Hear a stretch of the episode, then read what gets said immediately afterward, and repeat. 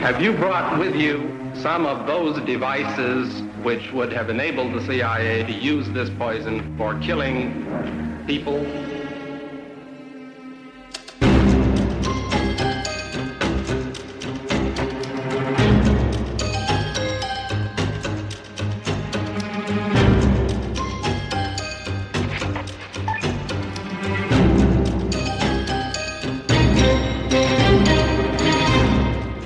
Du lytter til det hemmeligste af det hemmelige.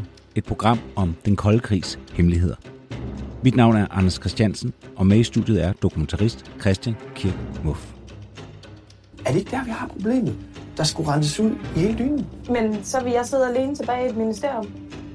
Var det Så skulle næsten... jeg være forsvarschef og departementchef, hvis vi uh, tager din uh, argumentation hen. Hvordan kan Peter Christensen tage et forsvarsmæssigt ansvar for at beskytte os mod terror, og så acceptere, at man sætter en mand ind, der er så doven, at han ikke vil have ham ansat?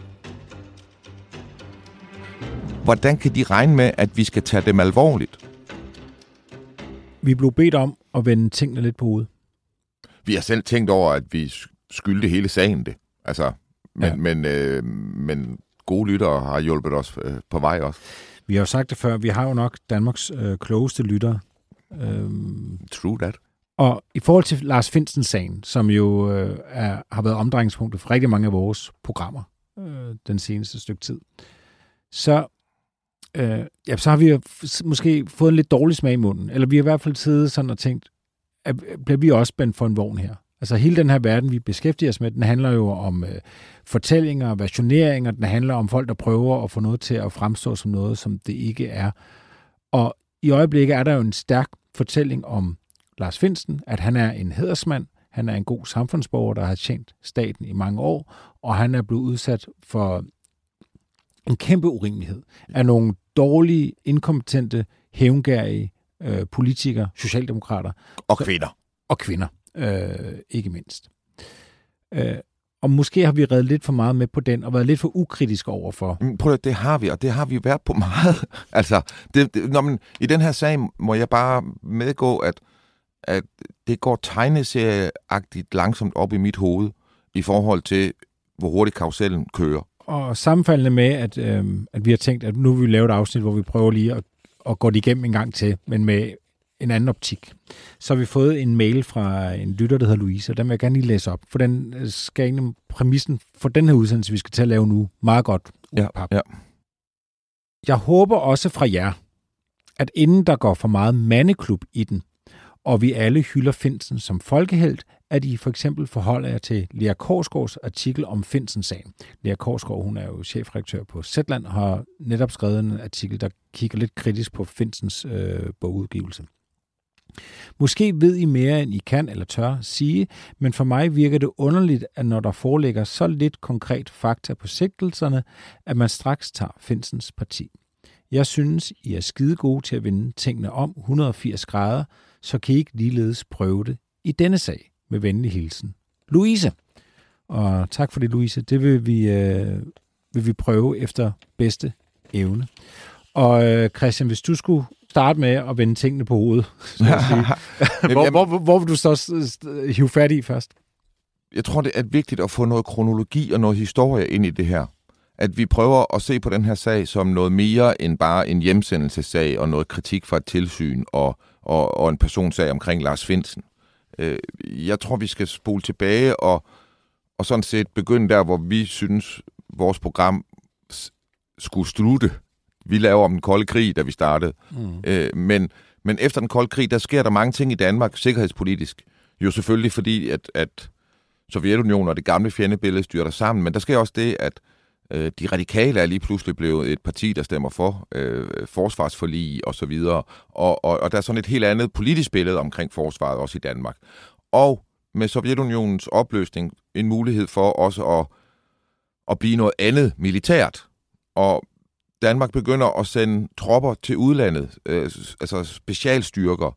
Øh, øh, vi sender meget navnkundigt en, øh, nogle tanks til, til borgerkrigen i, øh, i øh, Balkan, hvor, hvor vi kommer i øh, skyderi med, med, med nogen dernede, og, og meget gloværdigt får vi fortalt, det hele er. Øh, og, og det betyder også, og det skal vi også lige for retfærdighedens skyld lige sige, Anders, at vi har lidt sammenlignet det danske militær med det finske militær, og så gjort grin med, at de havde 200.000 øh, kampklare mænd i løbet af ingen tid i Finland, og altså jeg ved ikke, hvor mange tanks og fly, og hvad ved jeg, vi i Danmark har vi ingenting sammenlignet med. Opgaverne er meget forskellige. Finland skal forsvare sig mod, at Rusland angriber dem ind over grænserne.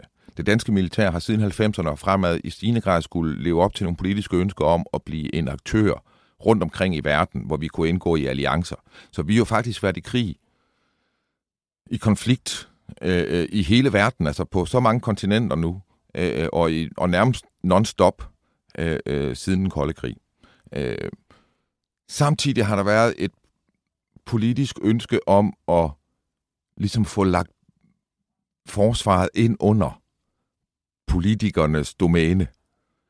Altså, jeg får et indtryk af, at under den kolde krig, der var der, var der så stærk en, en securitization omkring militæret. Altså, at man kunne ikke røre ved militær, militæret, fordi at der var så stærk en modstander i Sovjetunionen med atomvåben, der stod der over og ville udslette os.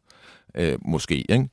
Øh, og, og i den periode har forsvaret bare kunnet afpralle alle forsøg på at ændre dem, mm. øh, øh på at modernisere dem, på at, at kigge på kultur eller øh, øh, øh, korruption. Altså simpelthen også, hvor meget, hvor, hvor klogt køber man ind her? Hvor mange frønsegoder hænger der på træerne, øh, hvis det er en militær skov? Øh, og så videre, og så videre. Og, og, øh, og det har været en kulturkamp, som særligt op i nullerne, tror jeg, har manifesteret sig, hvor man har forsøgt ligesom at inddæmme øh, alle de der øh, særene øh, øh, forestillinger, som man har gået med i forsvaret og komme ind i elfenbindstårnet, nedbryde elfenbindstårnet. Og der har man undervejs så også afdækket en, en øh, altså tegn på en usund kultur. Altså Jægerbogs-sagen, som Forsvarets efterretningstjeneste havde i nullerne, og som Finsen jo var en, en stor del af, som departementchef, mener jeg, han er i Forsvarsministeriet på det her tidspunkt.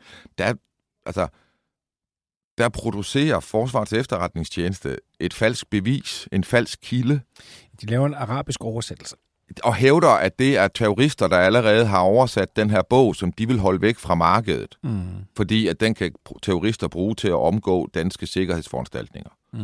Øh, og, og, øh, og da de ligesom har hævdet det, så vil de også gerne have, at de har ret i det, når de har hævdet det. Så derfor så oversætter de den selv og lægger den på nettet. Hvilket jo så sikkerhedsmæssigt er fuldstændig hamrende uansvarligt i forhold til, hvad det var forfatterne af bogen eventuelt skulle kunne have gjort. Mm. Og det, men de gør det jo ikke, fordi de mener, at der er en reel risiko for, at terroristerne... Så er der ikke mere for den statsbetalte 25 øre.